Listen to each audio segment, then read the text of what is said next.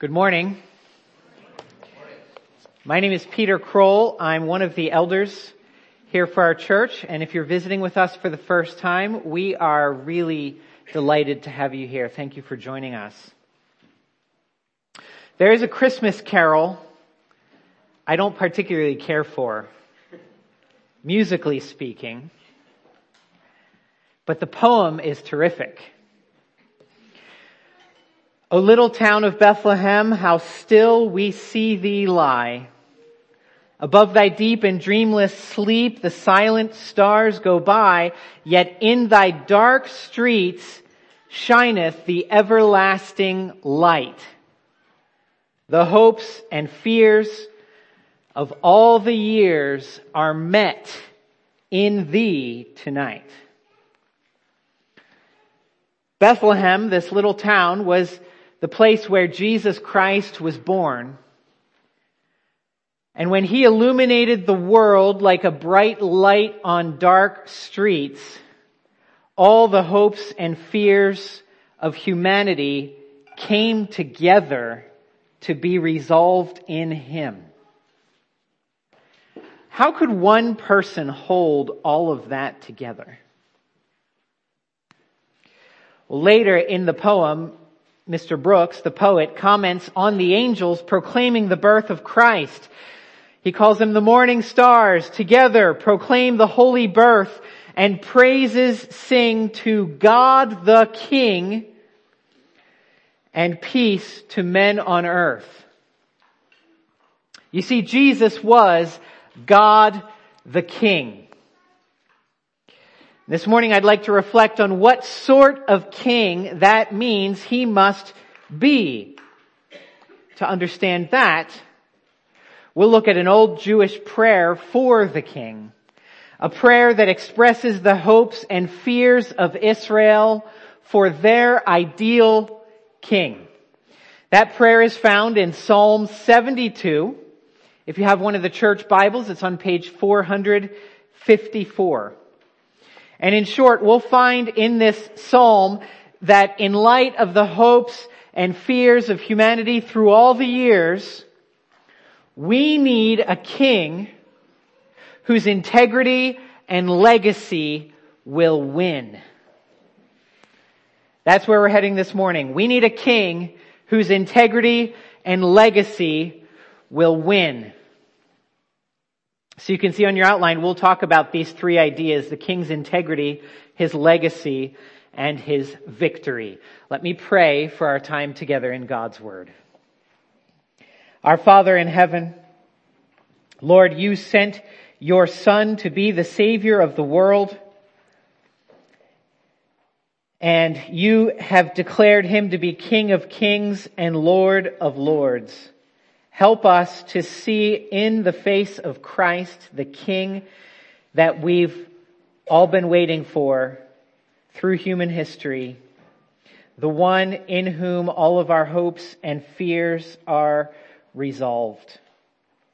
And we ask that you would strengthen us and open our eyes as we take a look at Psalm 72. Fill us with your spirit that we might see him whom you have prepared to be your just and righteous King of all. We pray these things in Jesus' name. Amen. Psalm 72 contains three prayers for the King of Israel. And the first prayer is a prayer for justice, or as I will call it, integrity. Let me read verses 1 through 7. Give the king your justice, O God, and your righteousness to the royal son. May he judge your people with righteousness and your poor with justice. Let the mountains bear prosperity for the people and the hills in righteousness. May he defend the cause of the poor of the people, give deliverance to the children of the needy, and crush the oppressor. May they fear you while the sun endures and as long as the moon throughout all generations. May he be like rain that falls on the mown grass, like showers that water the earth. In his days may the righteous flourish and peace abound till the moon be no more. Right in verse 1, we see that this poem is a prayer. It's a prayer of Solomon, as the superscript says up there. And it's a prayer. The poet speaks directly to God, pleading with God to take his own virtues of justice and righteousness and to give them to the king. Justice and righteousness make a pretty powerful combination for a ruler. Righteousness is all about being right in yourself, and justice is all about doing what's right for others. In Psalm 97, it speaks frankly of God's own royal throne, where in verse 2 it says, righteousness and justice are the foundation of God's throne. Here in Psalm 72, the poet wants God to take these two traits that belong first of all to himself, and he asks God to share them liberally with the human king of Israel. Give the king your justice, O God. Give your righteousness to the royal son. I will use the word integrity to refer to this combination of justice and righteousness. When a king, any person, but especially a king, both is right in himself and does what is right by others. Just picture with me for a moment what it would be like to have a ruler like the one described in this poem. According to verse 2, he would treat high and low with equal fairness, with his integrity guiding his decisions more than popularity or political concerns. According to verse 3, he would want people to prosper. He wouldn't overtax them. He wouldn't try to redistribute their wealth. He would know that that prosperity, wealth is not a zero sum game and there's more than enough to go around so that all can prosper. According to verse 4, he would give special attention to the poor and the needy. In other words, his justice, his integrity would have two sides to it. On one side, he would make sure that the needy are taken care of and can share in the cultural prosperity. And on the other side, there would be no room for oppressors within his kingdom. Anyone who tries to take advantage of another person would be brought swiftly to justice. Because he takes care of business in the right way, everyone benefits. According to verse 5, all would learn to fear him. But that's not a bad thing. It's a wonderful thing. it's like verse 6, like receiving rain showers to water the earth. In other words, the people fear this king the way the athletes on a championship team fear their head coach. The respect runs deep because they know this leader brings out the best in all of us. And we would never cross him lest we ruin the good thing we've got going together. Because the right, the result, we, we trust him, we fear him because the result of his justice and righteousness, according to verse 7, would be that the righteous flourish in his days and peace abounds. Now, wouldn't that be something? Imagine if we had a government and a leader who did all that for us. Imagine if we didn't even have to debate things like equity or reparations or affirmative action or the minimum wage because the ruler made sure that everyone was treated fairly, that nobody went without what they needed, and that anyone who showed bias or partiality was swiftly removed from any position of authority. Imagine if political corruption was not tolerated by power nor propagated in the media. But your political leaders set an example of charity and philanthropy, cultivating a culture of caring for those in need and bringing everyone into the communities thriving. It's fun to dream because doesn't everybody want a leader who will promote justice and propagate the doing of good? A leader who lives out of his integrity, practically bringing heaven down to earth and making it possible for entire communities to flourish together. Now maybe the picture I'm painting sounds naive or foolishly idealistic. I mean, even if we had access to such a person, wouldn't he be laughed out of the halls of Congress? But friends, this is the hope and fear of Advent season. The season where we remember what it was like to wait for God's promised King.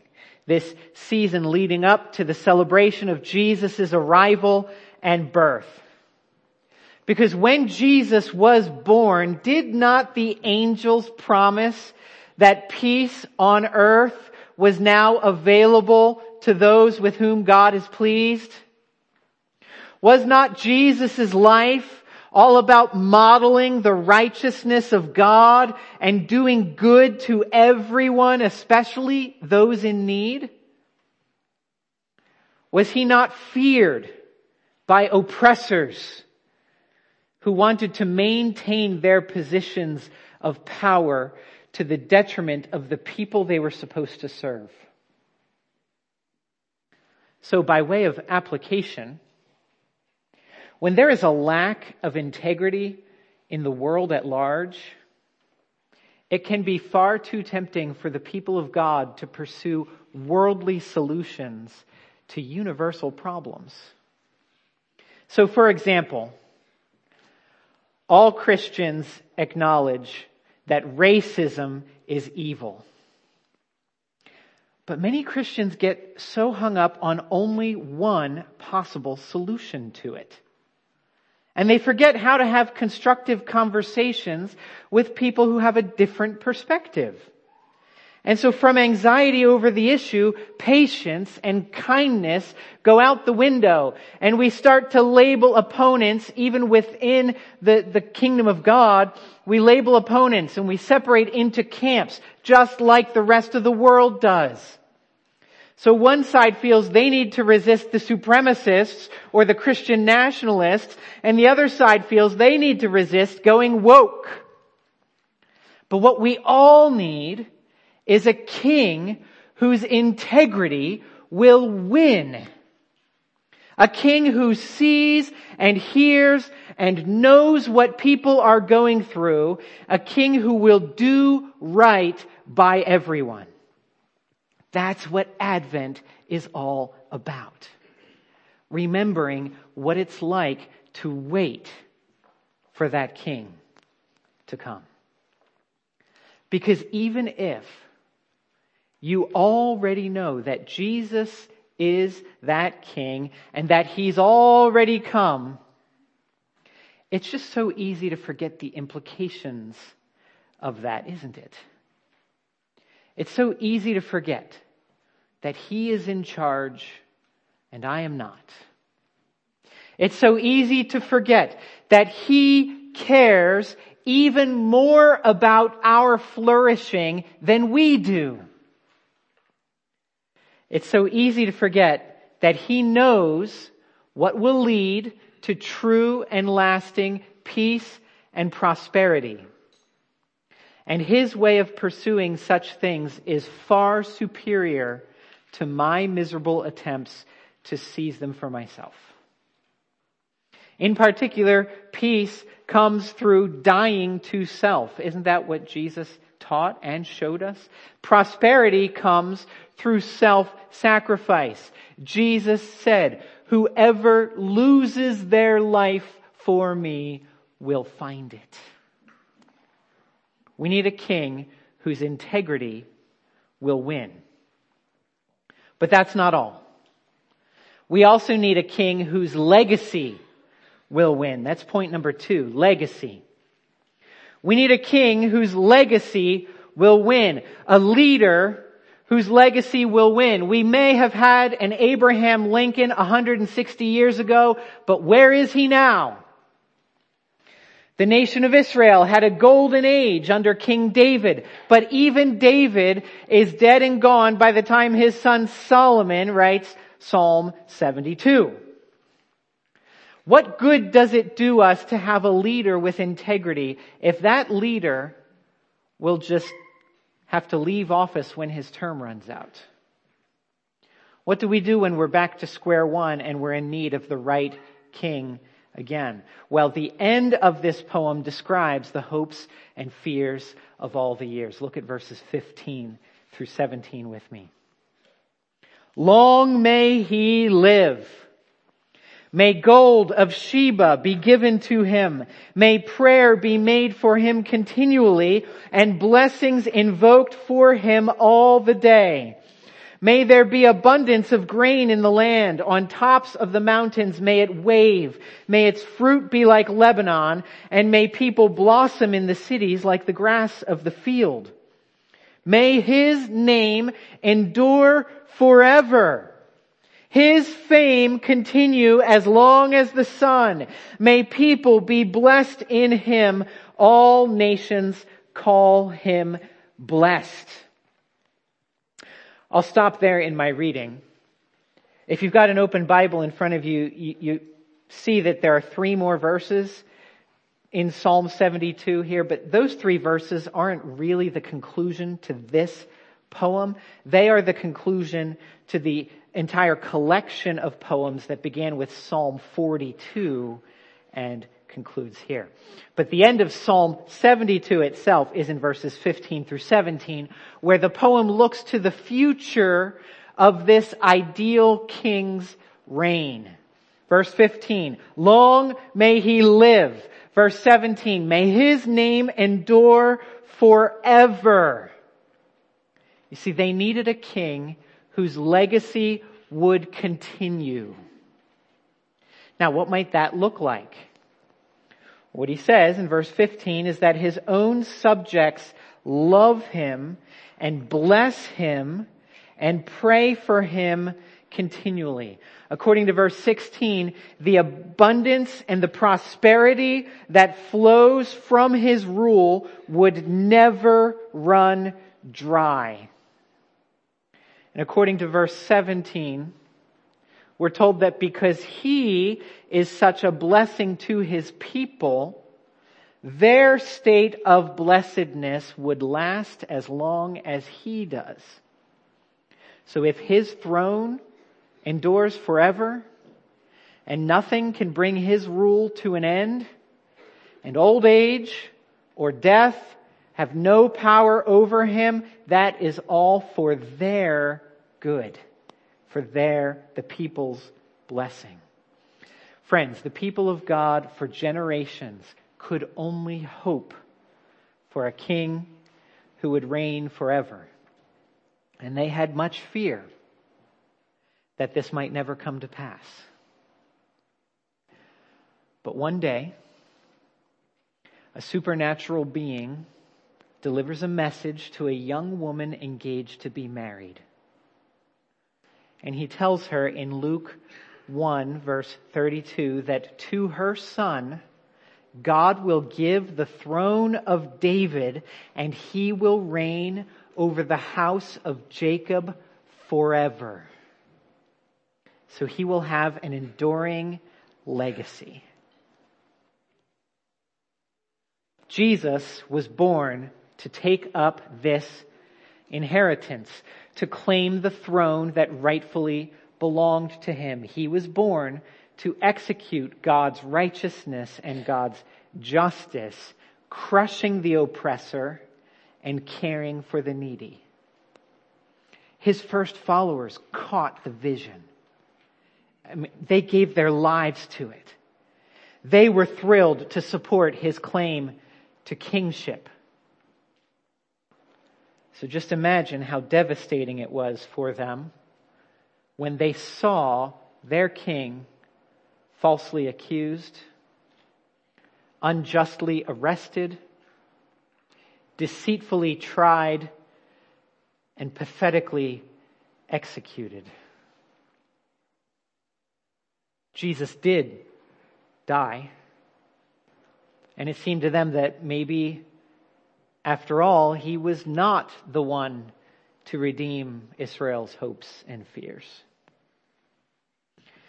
But all of that was God's predetermined plan for beginning to make everything right again. Three days after dying, Jesus rose from the dead, never to die again. And that which seemed like poetic exaggeration in Psalm 72, or maybe a metaphorical hope, it became literally true. Because according to verse 15, Jesus still lives today. And according to verse 17, His name still endures as the name that is above every name. And on the last day, every knee will bow to him and every tongue will confess that he is Lord. So how does this apply? If you love the Lord Jesus and desire to serve Him, remember His legacy rightly. Make sure you represent Him well. You see, the only time there's a problem with Jesus' legacy is when they paint a picture of a fake Jesus. Either they make him look like a lunatic or they make him look like someone who just gives you whatever you want and doesn't ask anything of you. But his true legacy is that he reigns as king now and forever. He is in charge and we are not. And when we profess him as Lord and we bow the knee to him and we live in obedience to him, we show the world that the king lives. In addition, you should be honored to be named after him. Be proud to have the name Christian upon you. That word, which er, was originally coined as an insult, it means little Christs. All those little Christs running around. It, it was a very condescending term, but the early church embraced it. Don't hide it or be ashamed of it because you follow the only leader who will ever last. Where is Moses? Where is Muhammad? Where's the Buddha? Jesus, your King, your hope is alive. And your fear is satisfied. Because there is one hero of history whose legacy cannot be corrupted. One who lives forever to accomplish his will and protect his people. Knowing him is to know life and flourishing. His blessing becomes our blessing. And not just for one group of people, but for all nations who will call him blessed. That's Jesus. He's the king we need. We need his integrity. We need his legacy. But both of those things will do little good for us unless he wins. If you can knock him down or shut him up or otherwise cancel him, then what do we gain? We need a king whose integrity and legacy will win. That's why the meat of the poem, sandwiched between the king's integrity and his legacy, is the king's victory. We see this in verses 8 through 14. May he have dominion from sea to sea and from the river to the ends of the earth. May desert tribes bow down before him and his enemies lick the dust. May the kings of Tarshish and of the coastlands render him tribute. May the kings of Sheba and Seba bring gifts. May all kings fall down before him. All nations serve him. For he delivers the needy when he calls, the poor and him who has no helper. He has pity on the weak and the needy and saves the lives of the needy. From oppression and violence, he redeems their life and precious is their blood in his sight. Here at the heart of the poem, Solomon asks God to grant this king in verse 8 dominion from sea to sea and from the river to the ends of the earth. We need to grasp how big a request that was. You see, when God promised to give the land of Canaan to Abraham, the father of the Jewish people. The most he ever promised Abraham in Genesis 15, 18 was that they would own the land from the river of Egypt, the Nile, to the great river, the Euphrates. And Israel as a nation never actually owned that much territory in their history. Yet instead of lamenting that fact, Solomon sets his sights even higher. See, it would not be enough for the ideal king of Israel to rule from river to river. He must rule from sea to sea. Sure, the Euphrates River would be a good starting point, but Solomon asks for the king's territory to extend from that river to the ends of the earth. In verse 9, he wants the inhabitants of deserts, far and wide, to bow before him. He wants all enemies to be defeated. In verse 10, he goes as far away as he knows to go at the time. Tarshish and Sheba. And he wants the inferior kings of those places to bring tribute to Israel's king. It might be like us saying something like, may the president dig a hole all the way to China so they can honor him with gifts of ivory and spices. And maybe some t-shirts and electronics while he's there, because it's all made there. Solomon's prayer here is nothing short of wanting the king of Israel to win to gain superiority over all nations of the earth such that they bow before him and pay him tribute. And to be very clear, this is not about colonialism. This is not about cultural snobbery. Remember from verses 16 and 17 that when people bless this king, they themselves will be blessed. His justice and righteousness will be to them like verse 6, rain falling on mown grass. When he flourishes, everyone flourish, flourishes. This is the sort of king that nations want to serve because he brings out the best in them and everybody does better as a result. This king's great blessing is drawn out further in verses 12 through 14. Verse 12, he delivers the poor and the needy. Verse 13, he has pity on the weak. And in 14, he redeems them all from oppression and violence. Why does he do that? Because their blood is precious in their, in his sight. When Solomon wrote this poem, it was just a dream. A beautiful, if somewhat exaggerated, wish for the King of Israel.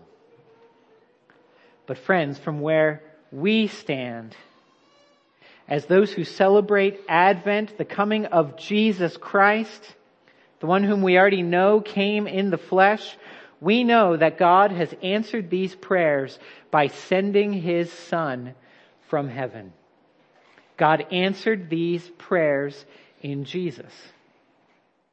In Luke 1, when that angel appears to Jesus' mother, he doesn't only tell her that her son will take the throne of David. He doesn't only tell her that he will reign over the house of Jacob forever. He then also claims that his kingdom will have no end. Friends, Jesus' kingdom will have no end in time. and his kingdom will have no end in space. Jesus affirms this fact when he claims that upon his resurrection from the dead, all authority in heaven and on earth had been given to him.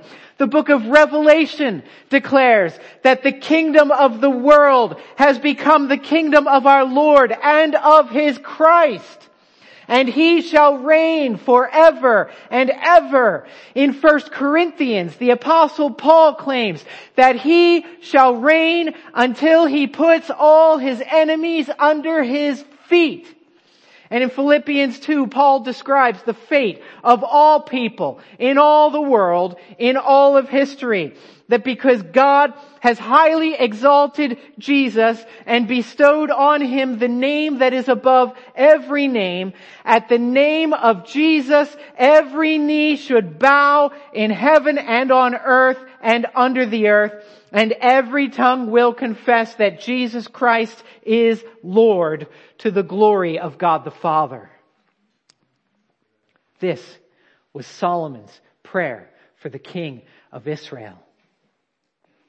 Brothers and sisters, I know you love it when Jesus prays for you. But do you ever pray these things for Him? Do you pray for Jesus' reign to grow in all the earth until all bow the knee? Do you ask God to extend the reach of Christ's dominion to the ends of the earth? Do you beg for the blessing of redemption and the blessing of peace and the blessing of human flourishing to flow from the throne of Christ through his people and out to the ends of the earth. I sure hope you do pray for these things because you can't pray for these things without allowing your heart to be stirred by them such that you then get out to work to participate in the Father's work of bringing these things to pass. We need a king whose integrity and legacy will win. He does not win through the sword of military conquest. He does not win through the election of the right people into office, public office. He wins through the extension of redemption to the needy, through the rescue of those whose blood is precious in his sight. This is what Advent is all about. The coming of the Son of God, the King. The blessing of God extending from the throne of Christ out through his people and then to the ends of the earth. So as you continue enjoying the anticipation of this season, may you come to appreciate the blessed kingship of the Lord Jesus Christ.